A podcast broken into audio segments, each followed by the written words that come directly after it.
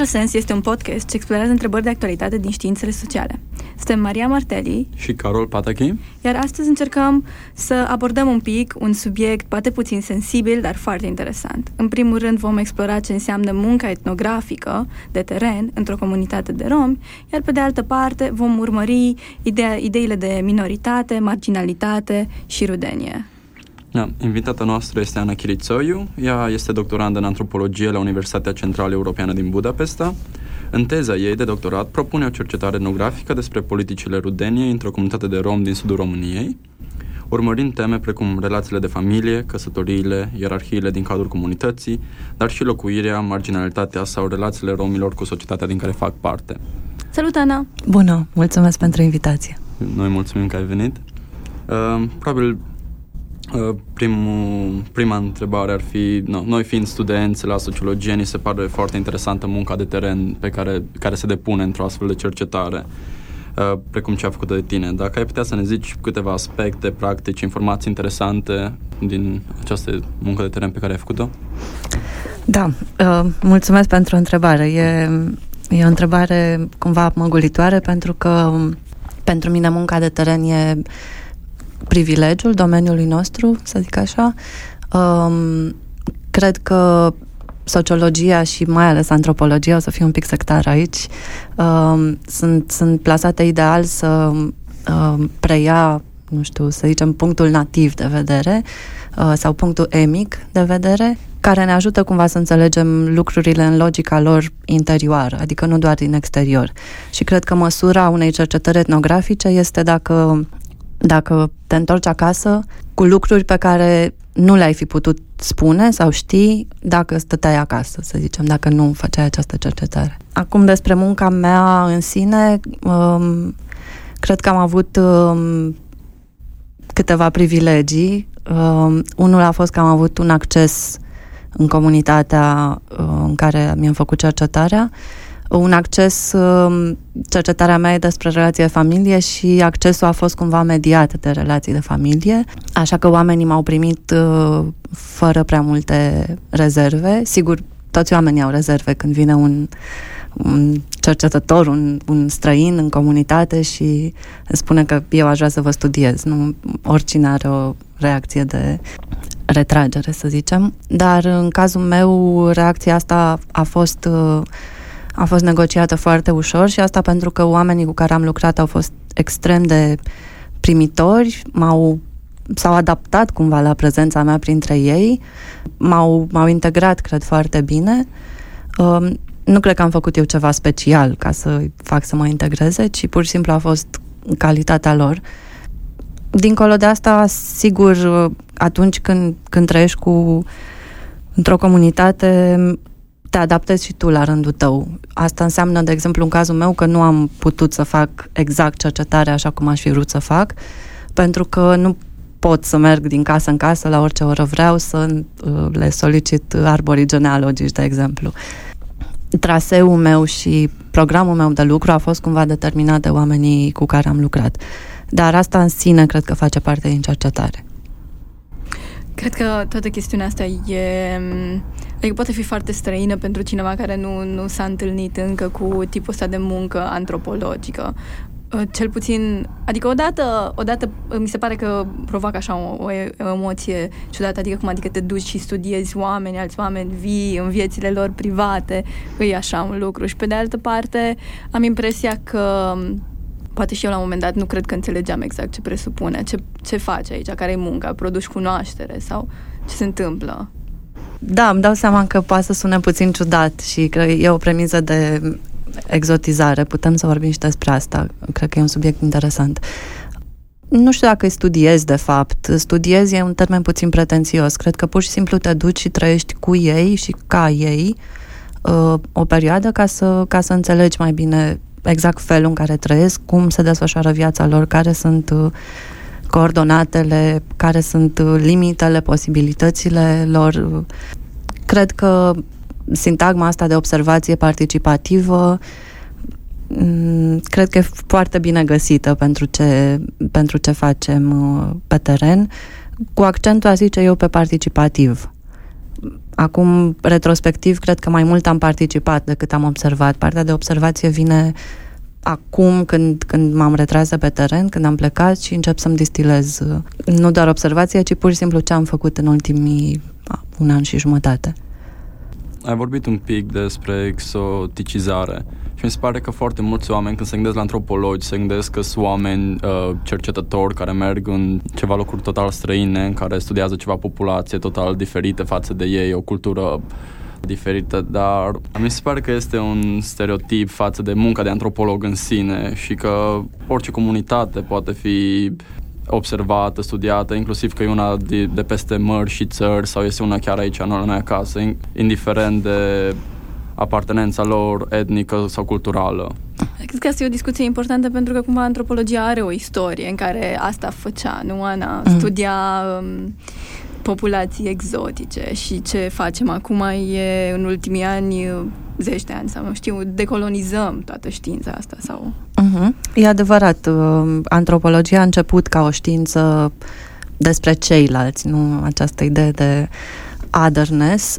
Despre cât de colonială sau nu e ea ca știință, mi-e greu să mă pronunț pentru că cred că trebuie să o înțelegem în contextul epocii din care, din care a apărut. Uh, iar în epoca respectivă eu una cred cu tărie că antropologii erau printre cei mai luminați oameni, să zicem, care aveau premiza asta, care acum ni se pare banală, dar acum 100 de ani nu era, că oamenii sunt la fel peste tot, că există o unitate psihică uh, a omenirii, că nu există diferențe bazate pe rase, ci doar diferențe culturale. Acum, uh, ideea asta de diferență culturală cred că a persistat cumva um, și nu cred că poate fi aruncată cu totul la gunoi. Cred că există în continuare o ipoteză de diferență, de otherness în, în munca pe care o facem.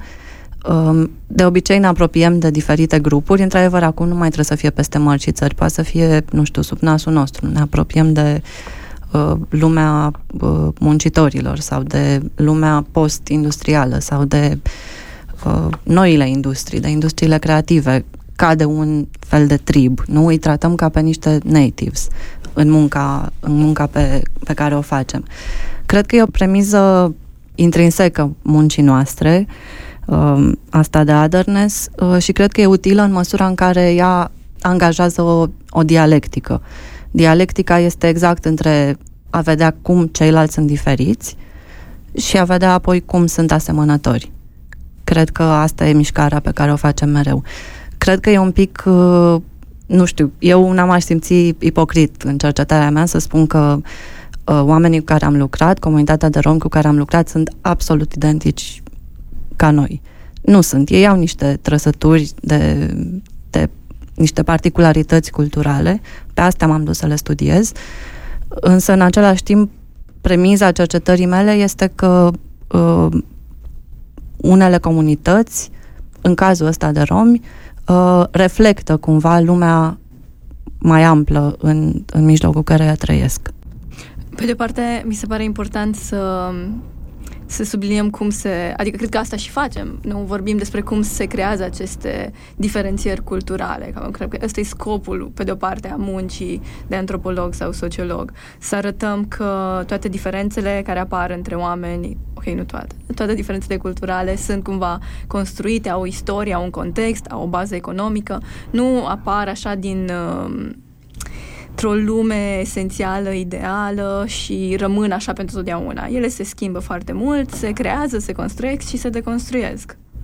Exact, exact. Asta cred că e, e o adăugare importantă sau un, un detaliu important uh, pe care, din nou, munca de teren îl susține, pentru că în, atunci când faci teren, vezi, vezi lucrurile într-o dinamică pe care probabil nu o vezi atunci când nu lucrezi cu oamenii respectivi. Pentru că lor li se atribuie niște, uh, nu știu, niște calități, mai ales niște defecte în cazul romilor, um, fără să ne gândim de unde vin ele sau, nu știu, ce nișă socială ocupă oamenii ăștia, cum au ajuns să facă lucrurile pe care le fac sau să fie așa cum sunt. Sigur că de zeci de ani, cred că de mai mult de fapt, nu, nu mai poate să vină nimeni să spună că aceste diferențe sunt înnăscute sau genetice sau esențializate cumva sau naturalizate. Uh, ele sunt niște diferențe care au o istorie și de asta subliniez că romii reflectă societatea în care trăiesc, așa cum o reflectă și muncitorii, așa cum o reflectă și, nu știu, grupul de mame singure, așa cum o reflectă și IT-știi, fiecare uh, preluăm ceva din lumea în care trăim și reacționăm la lumea în care trăim. Da, mi s-a părut foarte interesant la argumentul tău um, al cercetării tale care spunea că, uite, tocmai uitându-ne la, la diferite minorități, cum zici tu, sau la grupuri sau la comunități și în cazul tău la romi, de fapt putem spune mai multe despre majoritate, despre, despre societate în sine, despre forma în care ea funcționează și ce face cu persoanele care sunt sau nu minorități. Da, asta a fost uh, cumva intuiția mea inițială, uh, numai că mi-a fost mai ușor să fac cercetarea asta într-o comunitate din care eu nu fac parte. Cred că dacă aș fi făcut această cercetare în, nu știu, într-un oraș, uh, într-o comunitate de majoritari, de români, din sudul țării, um, cred că foarte multe lucruri mi-ar fi scăpat din observație. Um, cred că atunci când ne confruntăm cu această alteritate, vedem lucrurile într-o formă mai concentrată. Um, părerea mea este însă că nu vedem alte lucruri. Le vedem tot pe alea în diferite alte dozaje. De exemplu, faptul că, ok, tema mea este felul în care relațiile de familie structurează socialul în, în comunitatea romilor um, sau în comunitatea în care am lucrat, de fapt, nu exclude deloc faptul că același fenomen se produce și în societatea românească mai amplă. Numai că în societatea românească e puțin mai greu de apucat, să zicem, că e o societate mult mai mare, mult mai diferită, mult mai stratificată. În locul unde am fost, fenomenul ăsta se produce foarte concentrat, cumva. Sigur că nu, nu e o surpriză că Rudenia structurează foarte mult din viețile noastre, dar uh, cum face lucrul ăsta mai exact? Ce am observat este că mă rog, ceea ce au observat și alți uh, cercetători care au lucrat în comunități de romi sau în comunități destul de mici și marginale în raport cu statul sau cu populația majoritară, este că familia e, e o resursă, să zicem. Uh, pentru că nu vreau să sentimentalizăm relația de familie și nici să le moralizăm și nu vreau nici să spun că e bine sau că e rău că se întâmplă chestia asta. Pentru oameni care trăiesc la marginea societăților, uh, grupul lor de apartenență constituie o resursă de bază. Resursa asta e cumva eficientizată, cred, de, de relațiile de familie față de alte, nu știu, relații ceva mai uh, um, mai puțin constrângătoare, cum ar fi, nu știu, prietenia sau uh, apartenența profesională. Um, Cred că familia rămâne o, o relație oarecum fixă în, în, în viața acestor indivizi și ce înseamnă asta e că ei se pot baza pe familie într-un fel în care nu se pot baza pe lumea înconjurătoare. Inclusiv instituțiile statului, uh, pentru că și despre asta este vorba. Um, ce înseamnă asta la nivelul treceri între public și privat înseamnă că, în primul rând, nu există o distinție foarte clară între public și privat. Înseamnă că există o logică privată care are întâietate um, și că ea se ea reverberează cumva în, și în afara familiei în, în sens strict. Oricum, uh, Într-adevăr, e vorba de uh, familie extinsă, știu că ăsta e un clișeu despre, despre romi, dar uh, cred că familia ca fenomen e, un, e extrem de structurată cumva. Sigur că și romii, ca și noi, au noțiunea de familie nucleară. Sigur că știu cine sunt părinții, cine sunt copiii, bunicii și așa mai departe.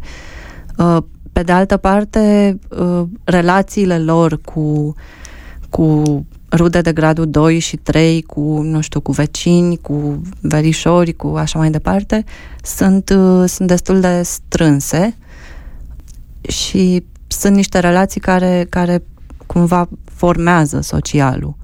asta e lumea socială, de fapt. Cum ai spus tu, Ana, uh, statul poate să se întâmplă să preia unele din um, funcții pe care le îndeplinea familia poate mai de mult de resursă, dar sigur nu pentru toată lumea. Uh, de aceea dacă ne gândim, ok, la pensii pe de o parte sau la um, case pentru bătrâni, nu? Sau ch- chestiuni de genul ăsta. Dar sigur, dacă nu ai um, un stat care e destul de, cum se numește, stat al bine... Al bunăstării. Un stat al bunăstării, care să ajungă la toată populația, atunci practic uh, lucrurile astea trebuie să fie rezolvate altfel. Ori le rezolvi altfel, ori nu le rezolvi. Da, asta e de fapt ce vedem în jurul nostru, că încercăm să construim un stat, nu România încearcă să fie un stat, numai că foarte multe dintre funcțiile pe care un stat al bunăstării sau un stat puternic uh, și-a propus să le, să le îndeplinească nu sunt îndeplinite. Așa că oamenii ajung cumva să, nu știu, să plece a muncă în străinătate, uh, să trimită bani acasă și să-și lase copiii în grija bunicilor sau să se întoarcă fiindcă nu are cine să aibă grijă de părinților bolnavi uh, sau să își îngrijească orice fel de bolnavi acasă. Um, cred că, cred că în privința asta noi încă lucrăm cu niște, niște iluzii, să zicem, și e bine că lucrăm cu ele pentru că poate o să în, în timp uh, funcțiile astea o să fie uh, îndeplinite, numai că populații marginale, cum sunt romii, nu au nicio iluzie în sensul ăsta. Pentru că pentru ei statul nu înseamnă foarte multe. Nu, nu au așteptări din partea statului și nu, nu prea au nici experiențe pozitive. Um, place că ai zis de chestia asta de marginalitate, fiindcă tot mai evident devine faptul că nu doar romii se află la marginea societății și tot mai mult din populația generală ajunge iar la marginea societății nefiind ajutată de stat sau de ceva instituție și ei devin, uh, sau noi mai bine zis, noi toți, ajungem să depindem tot mai mult de relațiile acestea uh, naturale, să le zicem, de familie. Dacă ar fi să mă gândesc la oamenii tineri care ajung într-un oraș ca Clujul, chiar după ce termină facultatea și au un, un loc de muncă, încă mai depind de ajutorul părinților, de mâncare de acasă, de bani, de haine și de toate aceste relații, fie că sunt ele de la familia nucleară, fie că de la familia un pic mai extinsă, unchi, mătuși, bunici. Ne mai putem gândi inclusiv la felul în care, nu știu, îți, îți găsești primele joburi, nu? De obicei sunt prin cunoștințe. Um, Acum, într-adevăr, există un discurs care spune că toate astea sunt niște forme de corupție și, într-un sens, e adevărat, da, e o formă de corupție, nu e o meritocrație absolută. Um, dar uh, cred că ce ne interesează pe noi ca, ca um, cercetători ai socialului este um, în ce măsură dependența asta de, de resurse private, de resurse familiale, este mm, caracteristică pentru, nu știu, pentru un, un segment al populației, pentru un moment al uh, istoriei României, pentru o zonă geografică, pentru Europa de Est uh, și așa mai departe. Cred că sigur dacă ești un uh, fel de cetățean uh, pe care statul agrează și care face ceea ce statul își dorește, e posibil să primești mai multe resurse din partea statului decât dacă nu ești. Uh, și mă gândeam, pe ideea asta de corupție și întorcându-ne la comunitatea pe care tu ai studiat-o, Uh, dacă poți să ne spui un pic mai mult despre cum era relația lor cu statul. Uh, știu că ai fost acolo în perioada în care erau protestele uh, anticorupție. Uh-huh.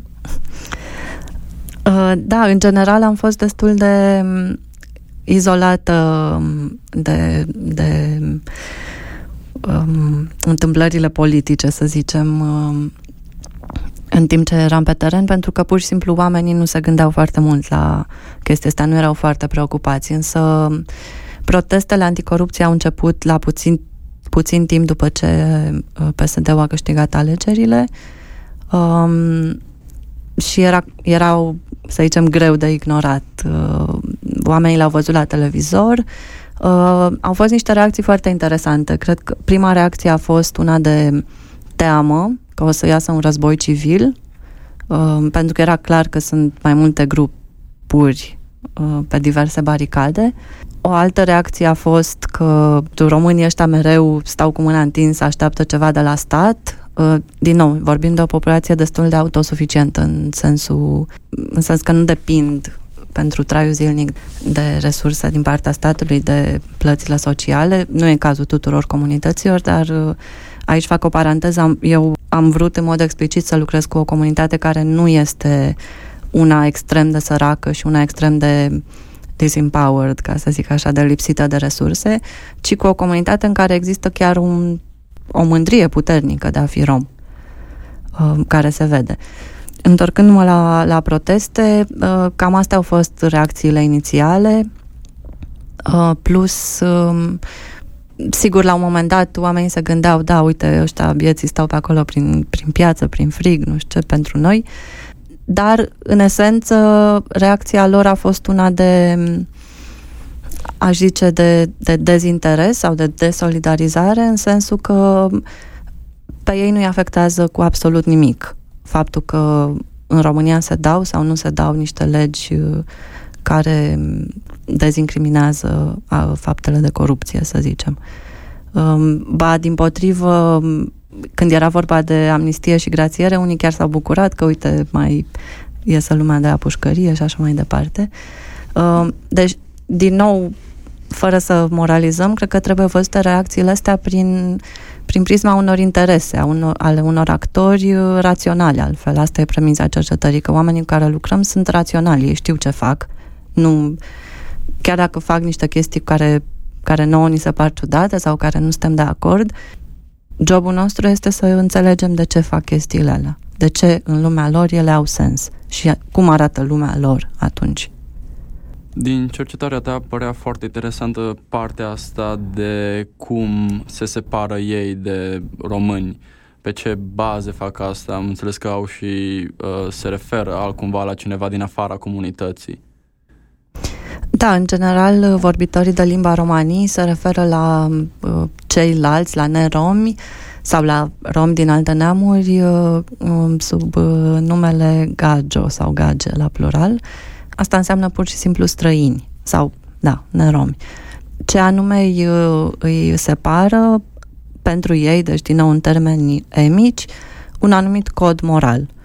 Uh, faptul că gagii pentru ei sunt uh, în primul rând lipsiți de moralitatea familiei, nu fac totul pentru familia lor, sunt rupți de, de neamuri și de rude, sunt individualiști, nu au o, o noțiune foarte puternică despre ce e curat și ce e murdar uh, și vorbim inclusiv de, de comportament aici, ce e ok să faci sau ce nu e ok, uh, ce e decent, uh, ce e civilizat chiar.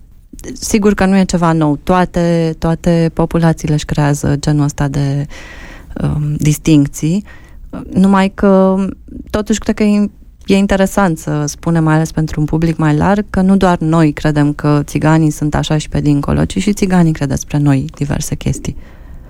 Ana, oare ai putea să cumva, cred că în cercetarea de la un moment dat ai subliniat foarte interesant cum poți să acționezi moral într-o societate și că uneori acțiunea morală se face tocmai prin delimitarea, cum ai zis, a ce nu e o acțiune morală și prin delimitarea unui spațiu în care acționezi moral, spațiul comunității.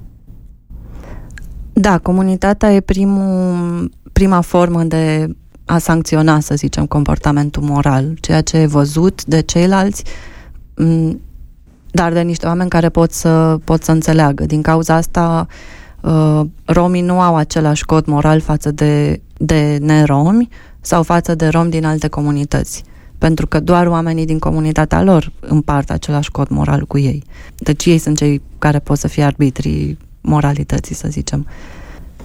Da, cred că în măsura în care pot să mă refer la codul moral al grupului în care am, am lucrat, deși nu, nu am pretenția că am o explicație exhaustivă, cred că e un cod moral um, um, determinat în foarte mare măsură de circumstanțe, context și oportunitate. Cred că atunci când trag linie, oamenii judecă de fapt oportunitatea unei acțiuni. Nu uh, dacă ea e caracteristică, nu știu, romilor sau a, ceva caracteristic lo, romilor, după părerea lor, este ceva bine făcut, ceva de succes. Atunci spun că te-ai comportat bine, te-ai comportat moral. Uh, și asta poate să, nu știu, merge de la, de la chestii foarte mărunte, de până la, nu știu, de la cum, cum întreții casa, să zicem, dacă faci curățenie sau cât de repede ești capabil să pui masa și din nou noțiunea asta de capabilitate e foarte puternică pentru ei, trebuie să fii capabil. Capabil ce înseamnă? Înseamnă să te ridici la înălțimea uh, circumstanțelor, să, să faci tot ce poți în, în, în condițiile date.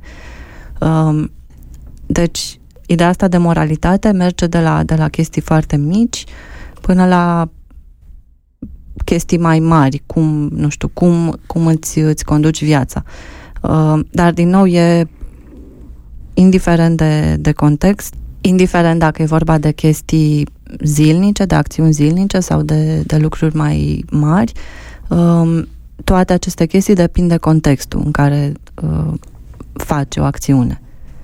Uh, la un moment dat, când eram pe teren, a avut loc un accident, mă rog, nu era de fapt un accident, ci un tip uh, care era supărat pe, pe altcineva, l-a urmărit cu mașina și, mă rog, și-au lovit mașinile și urma de fapt să-l atace și cu un cuțit. Deci o, cum se numește, o... Încăierare? Un fel de încăierare, o răzbunare, de fapt. Era o răzbunare pentru niște neînțelegeri uh, anterioare. La fața locului a venit poliția la un moment dat pentru că toată chestia s-a produs în oraș uh, și una dintre primele reacții ale poliției a fost uh, vorbind cu oamenii ăștia a fost, dar de ce nu vă jucați voi la voi în cartier? Asta era la asta mă refer când vorbesc de marginalizare din partea statului. Că statul e foarte mulțumit ca oamenii ăștia să facă orice, să-și dea în cap la ei în cartier, să nu creeze probleme pentru populația majoritară și implici pentru poliție. Ok, poliția asigur a deschis un caz pentru că era vorba de vătămare, tentativă de omor, nu știu, niște chestii foarte grele. Întâmplător, familia afectată, de fapt, avea niște relații în poliție și în cursul zilei respective diferi oameni din poliție s-au tot perindat pe acolo să sfătuiască, să vadă cum să facă, să nu știu ce. În cele din urmă, posibilitatea unui... A, a, bineînțeles că a trebuit să ducă să depună mărturii și așa mai departe. În prima fază au spus că nu știu cine era atacatorul, pentru că, de fapt, ce au făcut ei într-un mod foarte inteligent și cinic, aș zice, a fost că au folosit mediul instituțional, poliția, ca o o formă de negociere între ei. În cele din urmă, conflictul s-a rezolvat în interiorul comunității, fără amestecul poliției, numai că posibilitatea ca poliția să deschidă o investigație și un caz și așa mai departe a funcționat pentru ei ca un um, ca o nivelare. Adică dacă nu îmi dai, nu știu, suma cu tare, eu o să spun cine ești. Dar pentru că ei au reușit să se înțeleagă, au renunțat la plângeri și, de fapt, tot conflictul a fost uh, dezamorsat, să zicem, printr-o judecată țigănească, fiindcă există și instituția asta și e mult mai importantă decât judecățile românești. Mi se pare foarte interesant povestea asta, fiindcă exemplifică cum o comunitate poate să aibă destul autonomie încât să se autoguverneze și se autoguvernează eficient, fără... Intervenții exterioare? Fără intervenție exterioare, fără implicare foarte mare, fără a ajunge la chestii mult mai grave, cum s-ar fi ajuns într-un mediu foarte, foarte formal. E adevărat că formele astea de justiție vernaculară, să le zicem așa, au și rolul ăsta că minimalizează cumva daunele. Și pentru că ele sunt recunoscute și respectate de toți membrii comunității, de obicei răzbunările se opresc acolo. Pe când dacă justiția e aplicată de instanțele românești, atunci ele nu sunt văzute ca o formă de justiție, ci ca arme ale cuiva împotriva celorlalți. Deci răzbunările cumva continuă dacă condamnările se fac prin justiția oficială. Pe de altă parte, sigur, e o formă de evadare, să zicem, din statul românesc și de instituțiile astea vernaculare nu respectă neapărat aceleași valori pe care le, propune, le propun legile românești. În măsura în care legile românești sau instanțele românești le și respectă. Pe de altă parte, știu și cazuri în care uh, atunci când se produce, de exemplu, o răpire în, uh, în comunitate, fiindcă se mai întâmplă și asta dacă oamenii, nu știu, familia nu se înțeleg la o căsătorie, familia fetei apelează la poliție până când se înțeleg din nou ca, un, uh, ca la o resursă de negociere. Ori polițiștii în timp se frustrează foarte mult că îi deschid cazuri și lucrează ceva până, nu știu, lucrează o lună, două, după care oamenii își retrag plângerea și rezultă că au lucrat degeaba, cum ar veni. Deci, în termenii statului au lucrat degeaba. Da, în termenii statului, în, exact. În termeni practici, de fapt, au rezolvat problema. Nu ei, dar prin... E adevărat. E adevărat, da. E, un, e adevărat, e un punct de vedere. În fond, problema e rezolvată și dacă revenim la moralitatea eficienței, da, problema s-a rezolvat, inclusiv cu ajutorul poliției. Numai că, sigur, poliția nu poate să raporteze că au rezolvat nu știu câte cazuri, că nu, a, nu au raport oficial pe tema asta. Voiam să, să punctez un pic chestiunea asta a a moralității și ce ni se pare că e moral și cum ne construim, cum fiecare om își construiește poziția morală, care e întotdeauna foarte legată de spațiu pe care îl ocupă în, ok, în societate, în timp, în istorie și cu tot ce îl înconjoară și cu persoanele pe care le cunoaște. Și cred că îi, îi uh, important, esențial, aș zice, să ne uităm uh, la faptul că aceste comunități de romi deseori uh, sau de foarte multe ori de, acționează de fapt moral în termenii lor. Da, cred că, din nou, meseria noastră este să înțelegem de ce anumite acțiuni sunt morale din punctul lor de vedere. Deci, cum arată lumea în care aceste acțiuni, care majoritarilor li se par, să zicem, imorale, de fapt, pentru oamenii respectivi sunt morale. De unde, cum, cum arată tot eșafodajul logic al acestei uh, al acestei chestii. Și dacă ne referim, de exemplu, fiindcă asta e marea mm, problemă în legătură cu romii, nu că au uh, unele comunități au diverse activități, să zicem, la limita, la limita legalității. Nu, cred că la asta se gândește foarte multă lume când spune țigani că, uite, fură, cerșesc, nu știu ce își mai fac, își căsătoresc copiii de vreme și așa mai departe. Sigur că putem să înțelegem de ce lucrurile astea nu sunt, nu sunt ok și nu sunt normale din punctul de vedere al unui majoritar, al unui anumit tip de majoritar, aș zice, fiindcă dacă ieșim cumva din mediul nostru și mergem în, în medii, nu știu, mai sărace, mai puțin educate, mai marginale la rândul lor, mai rurale, o să vedem că nu, nu distinția din nou se cam, se cam blurează, blurează. Și Cred că o dovadă în sensul ăsta e și faptul că romii nu trăiesc izolați niciodată. Ei au legături foarte strânse cu lumea înconjurătoare, dar mai ales cu oameni, aș zice, care, care sunt situați într-un um, pe o poziție socială similară și mă gândesc, de exemplu, la toate cazurile de, nu știu, prostituție, să zicem.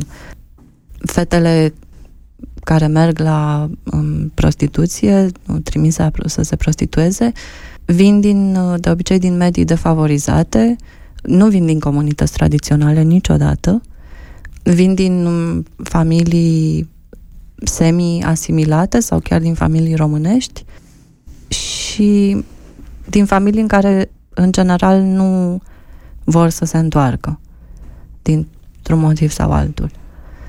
Deci, cred că e foarte sectar să spunem, ia, uite, sunt, nu știu, niște bărbați de etnie romă care au scos niște fete la produs. Ok, asta e o, e o parte a, a, a poveștii. O altă parte e că fetele alea vin din medii în care nu au multe alte opțiuni, aș zice că nu prea au deloc, și că ele însă le știu foarte bine în ce se bagă sau unde se duc. Deci, ideea asta că trebuie să nu știu, trebuie să salvăm pe cineva sau trebuie să intervenim sau că, nu știu, un grup e, e abuzat de alt uh, grup, uh, cred că e un pic uh, incompletă și că nu vedem, de fapt, tablou social mai, mai general în care oamenii ăștia trăiesc. Aici mi se pare că trasezi o linie foarte importantă de felul în care majoritatea de obicei privește comunitatea romă din perspectiva sa etnică, când de fapt este, uh, sunt alți factori mult mai, probabil, preg, mult mai pregnanți decât asta și nu ține de etnie, ține de cultură, de statusul social, ține foarte mult de status economic și de marginalitate, fiindcă marginal, cum ziceam și înainte, nu sunt doar uh, romii, sunt și o parte a populației care etnică română, să o numim așa. Și lumea mi se pare că doar vede bariera asta etnică și gata, acolo ne-am oprit. Cred că în exemplu tău, Ana, e foarte clar că dimensiunea economică explică și arată mult mai bine ce se întâmplă decât alte dimensiuni. Da, aș merge chiar până la spune că etnic nu prea înseamnă nimic în contextul local, în, în noțiunile oamenilor despre sine. Etnic, etnic e, un, e o etichetă pe care noi o aplicăm din afară ca să marcăm cumva diferența dintre noi și romi sau noi și maghiari, noi și alții, uh, dar de fapt uh, viața socială locală nu, nu e structurată deloc de, de ideea de etnie. Ba, ei, pentru ei chiar e puțin ciudat când sunt puși împreună cu diverse alte feluri de romi cu care ei nu simt nicio legătură, pentru că legăturile pe care le simt sunt alea comunitare. Alea sunt legăturile care contează pentru ei, care îi definesc și care îi uh, mențin în viață, ca să zic așa. Probabil aici vine și chestia asta de cum te identifici și cât de mare e comunitatea cu care te identifici. Dacă e comunitatea locală, te identifici cu comunitatea locală și oarecum ești pus direct în opoziție cu alte comunități. Dacă comunitatea care te identifici este una la scală națională, te identifici ca o comunitate mult mai mare și ți-e mai ușor oarecum să relaționezi cu oamenii din acea comunitate imaginată, să o numim așa. E adevărat, dar interacționezi sau relaționezi uh, altfel. Cred că cu cât comunitatea e mai mare și mai abstractă, cu atât te pierzi mai mult în ea și, de fapt, toată senzația de apartenență devine, de fapt, una foarte simbolică sau sentimentală. Uh, pentru rom nu e deloc, niciuna, nici alta. Uh, pentru ei e, um, apartenența e o, o chestiune de cine sunt ei, de fapt. Nu au genul ăsta de, de coloratură, um, da, să zicem, simbolică pe care o acordăm noi. Nu știu, suntem români, sărbătorim ziua națională, mâncăm mămăligă și ce mai facem. Pentru ei chestia asta sunt foarte decorative, de fapt, cum și sunt, de fapt, în esență, pentru că ce contează mai mult e pe cine pot să contez. Asta e comunitatea mea de apartenență. Cine sunt oamenii pe care pot eu să contez? Ei sunt oamenii care contează pentru mine și pentru care eu trebuie să fiu un om în rândul lumii. Nu știu, ca dacă vreau ca, nu știu, să migrez, să zicem. Am nevoie de relații de familie extinse. Relațiile astea sunt întreținute inclusiv printr-un comportament moral.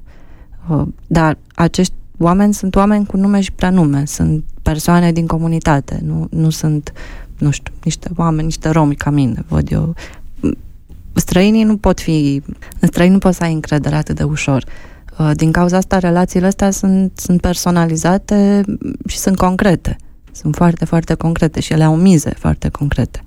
Cred că asta se vede în cazul majorității, nu atunci când ești într-o țară străină și în care tu ești străinul în țara respectivă și când găsești pe cineva care face parte din comunitatea mai largă din care ai venit și tu, deja simți o anumită apropiere. Simți o apropiere, și, dar cred că simți și o, un fel de rezervă pentru că nu știi exact care e moralitatea relației.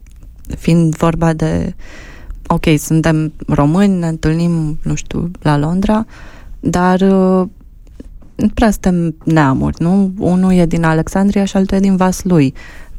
Nu știm în ce măsură putem să avem încredere unii în alții. Putem să avem încredere, putem să ne dăm de mâncare, să ne găsim un loc de dormit, dar putem să ne și...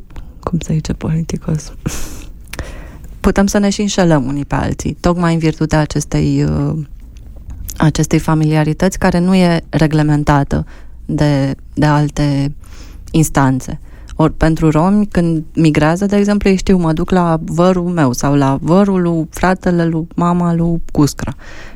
E o, o traiectorie socială, e o relație care poate fi uh, reconstruită după aia.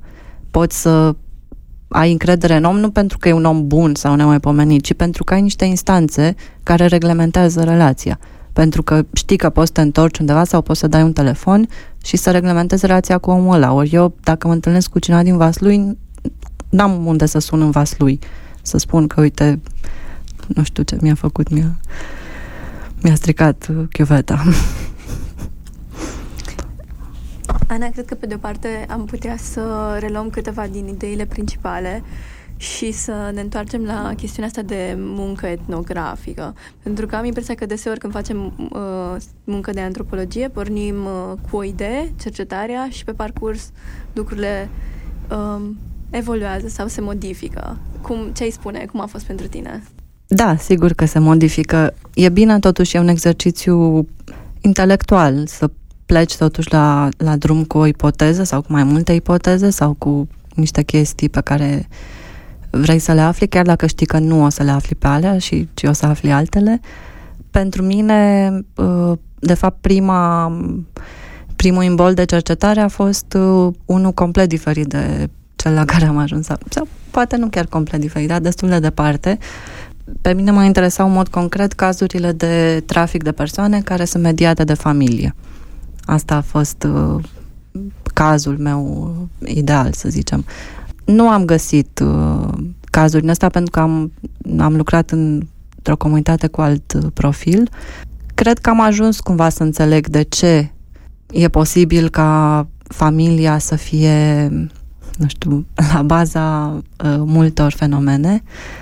Nu cred că oamenii cu care lucrez ar face ceea ce se numește trafic. Mă rog, eu însă și mulți cercetători au o mefiență față de noțiunea de trafic, e o noțiune legală și care a ajuns cumva să se lăbărțeze, pot să zic, să cuprindă tot felul de practici care nu au în sine ceva abuziv sau dacă au, nu e singura dimensiune în care le caracterizează. Deci, ideea asta de trafic de persoane era de fapt un proxy pentru felul în care oamenii depind unii de alții sau pentru felul în care oamenii își negociază cumva relațiile de constrângerile, datoriile și libertățile față de uh, oamenii din jurul lor. Ok, ai, ai pornit așa, ai mers acolo și apoi...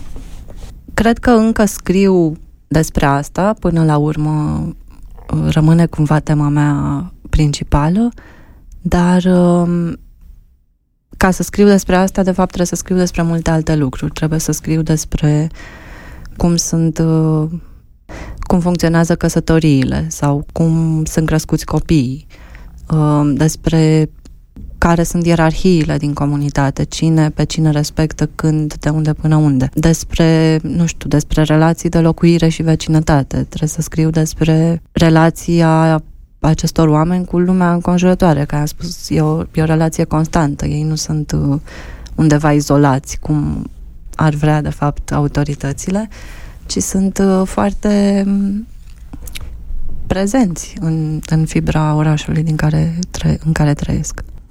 Din ceea ce ai spus tu, este foarte evident că nu poți să scoți pur și simplu, să duci pe teren, să-ți afli ipoteză și pe aia să pleci, să arăți la lume. Poți să scoți o parte și să o separi de restul societății și de restul socialului. Toate chestiile astea vin împreună și sunt închegate într-un mod foarte puternic. Da, asta e cumva și provocarea, provocarea scrisului um, sau provocarea pe care o am în momentul ăsta, că um, scrisul arată mai mult ca un, ca un brainstorming, adică mă apuc să scriu despre, nu știu, scriu despre căsătorii, să zicem, mă așez la birou și zic, ok, asta scriu despre căsătorii, dar uh, peste 3000 de cuvinte îmi dau seama că am ajuns la economie și că e foarte greu să scriu doar despre căsătorii, de fapt trebuie să scriu și des, despre tot, cumva.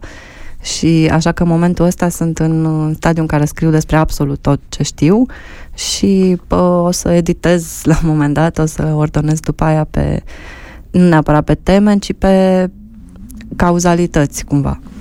Da, deci ziceam că scrisul, scrisul în sine reflectă cumva dezordinea asta sau concatenarea pe care o găsești pe teren, că e foarte greu să scrii despre o temă anume fără să scrii cumva despre toate celelalte temele pe care le observat sau, de exemplu, dacă vreau să scriu despre, despre căsătorii, peste, peste câteva pagini după ce încep să scriu despre căsătorii, mă trezesc că scriu de fapt despre economie sau despre ierarhiile din cadrul comunității. Într-adevăr, lucrurile sunt foarte legate între ele.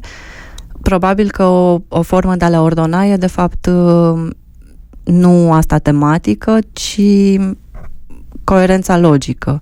Ce anume, sau cauzalitatea eventual, ce anume determină alte lucruri și din lucrurile ce anume decurge. Ana, ai putea să ne dai un exemplu, poate o poveste de teren, în care care exemplifică cumva ideea asta că familia structurează într-un mod poate surprinzător tot, tot restul relațiilor care, la care nu te aștepta să fie structurate de familie sau um, chestiunea asta a rudeniei, cumva care e centrală în uh, cercetarea ta. Cred că un exemplu în sensul ăsta este una dintre fetele cu care lucram mai îndeaproape, care mergea la facultate. Um, nu voia neapărat să meargă la facultate, o făcea pentru că la insistențele familiei, să zicem, ale tatălui ei. Și problema mersului la facultate era următoarea. Nu voia să meargă la facultate în haine tradiționale pentru că nu avea timp să învețe acasă și se părea că se face de râs Adică toată lumea o recunoaște ca fiind de etnie romă și nu vrea să se spună, uite, țiganca asta proastă. Deci mergea cumva în haine, în haine românești ca să blend in, numai că problema cu haine românești era că trebuia să treacă pe lângă casele verilor și ale unchilor ei, care o întrebau mereu de ce te duci în oraș și mai ales de ce te duci în blugi. Uh, de ce... Și ea nu putea să spună mă duc la facultate, pentru că era o văzută ca o pierdere de timp. Te duci la facultate fără să câștigi nimic, numai toși niște bani și nu, nu faci nimic cu viața ta. În condiția în care toate verișoarele tale și toate fetele din comunitate sunt deja căsătorite, au familie, au, au, au copii și um, cumva, deci pentru ea mersul la facultate era o, o formă de a de a-și pierde statutul în ambele lumi. În lumea, în comunitatea în care trăia, nu mai era respectată pentru că nu făcea nimic util și nimic după normele comunității, uh, iar în lumea românilor în care intra nu era respectată ca, ca studentă și în fine era văzută ca o fată de etnie romă, care vai ce drăguț merge și ea la facultate. Uh, deci cumva nu era, pentru ea nu era niciun câștig și nicio motivație să, să meargă la facultate. Dar, cum vedeți, e foarte greu de separat aici influența familiei sau a comunității și influența mediului mai larg în care, în care oamenii ăștia trăiesc. Mm-hmm. Voiam să întreb... Stai. Uh, dar cum se face că părinții ei uh, își doreau foarte mult ca ea să meargă la facultate în, caz, în cazul acesta? Um, tatăl ei își dorea, de fapt, foarte mult, mama ei mai puțin. Um, își dorea pentru că lui se părea sau îi se pare în continuare că e o formă de a avansa social și că e o, o, o sursă de mândrie pentru comunitatea lor ca fetele mai ales să meargă la facultate, să aibă studii superioare și să-și găsească de lucru. Dar nu băieții. Băieții mai puțin. Nu, băieții sunt de fapt ceva mai greu de controlat la vârsta aia, uh, mai mult decât fetele. Fetele pot fi totuși constrânse să, să studieze, să... Cu băieții nu cred că e posibil, pentru că băieții deja la 19-20 de ani au activitățile lor, au familiile lor, eventual au... Nu, cred că sunt mai greu de constrâns. Cred că de aici reiese nu neapărat opoziția, dar un pic de discrepanță între a avansa în comunitatea în care faci parte, în care ești legată foarte puternic, sau avansa în societatea mai largă. Da, dacă aceste valori nu se întâlnesc, atunci se răsfrâng asupra individului și nu neapărat într-un mod plăcut. Da, cred că problema vine de fapt din felul în care reacționează societatea majoritară la, la chestia asta. Cred că în comunitate, comunitatea nu e de fapt atât de conservatoare cum, cum poate să pară sau chiar cum se descriu ei. Cred că diferite forme de succes social în lumea majoritară ar fi foarte ușor de acceptat și în comunitate. Problema e că forma asta de succes nu, nu apar. Că indiferent dacă copiii din comunitate merg la școală și au rezultate, ei nu au acea, aceleași șanse ca alți copii, nu știu, copii români, să, să-și găsească după aia de lucru sau să, să fie integrați. Ei o să fie mereu văzuți ca, vai ce drăguț că au uitat, au făcut și ei o facultate. Acum ne apropiem de finalul episodului. Ana, dacă ai putea să faci un rezumat, o concluzie cu ce putem să rămânem de aici, ce consideri tu mai important din această discuție? Ce e important pentru mine în cercetarea pe care am făcut-o um, și un mesaj pe care aș vrea să-l, să-l transmit, cred, dincolo de toate lucrările profesionale pe care le scriu. Mă gândesc la un moment dat că ar fi bine să scriu o carte mai pentru publicul larg și cred că, cred că podcastul ăsta e o formă de a, de a deschide cumva discuția, de a ieși din jargonul profesional și de a, de a spune și altor oameni cu ce ne ocupăm noi și ce vedem. Um, pentru mine un mesaj cheie este că Sigur, părerile despre romi în societatea românească sunt foarte uh, puternice, sunt foarte... Uh, toată lumea are o părere despre romi, practic, sau despre țigani, cum se numesc în uh, limbaj colocvial. Uh, cred că multe dintre părerile pe care le avem despre, despre romi sunt uh, cumva insuficient formate. N-aș vrea să spun că sunt toate greșite, adică nu, eu nu vreau să moralizez populația. Sunt convinsă că diversi oameni au diferite experiențe cu romi sau cu alte grupuri uh, și nu vreau să spun că toți se înșală și eu am găsit uh, cheia adevărului. Uh, vreau să spun că totuși lucrurile trebuie văzute cumva în contextul lor, că ele au o logică au o logică internă și că nu, nu putem să judecăm tot ce fac ceilalți prin măsura lucrurilor pe care le facem noi sau la care avem noi acces sau pe care noi ni le permitem. Mulțumim, Ana, că ai povestit cu noi și ai împărțit din uh, cercetarea ta și din dificultățile muncii acesteia. Mulțumesc și eu pentru invitație. Ați ascultat podcastul Contrasens. Mulțumim că ați fost alături de noi. În acest episod am discutat cu Ana Chirițoiu. Acest podcast e parțial susținut de Facultatea de Sociologie și Asistență Socială, Universitatea Babeș-Bolyai. Dacă vă place să ne ascultați, puteți să ne susțineți și voi prin pagina noastră de Patreon. Episodul de astăzi a fost produs de Maria și Carol. Compoziția muzicală Kind Studios. Pentru studioul de înregistrare mulțumim EBS Radio.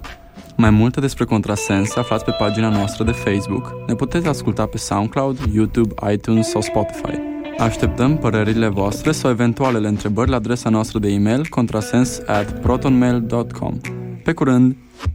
Yay! Gata!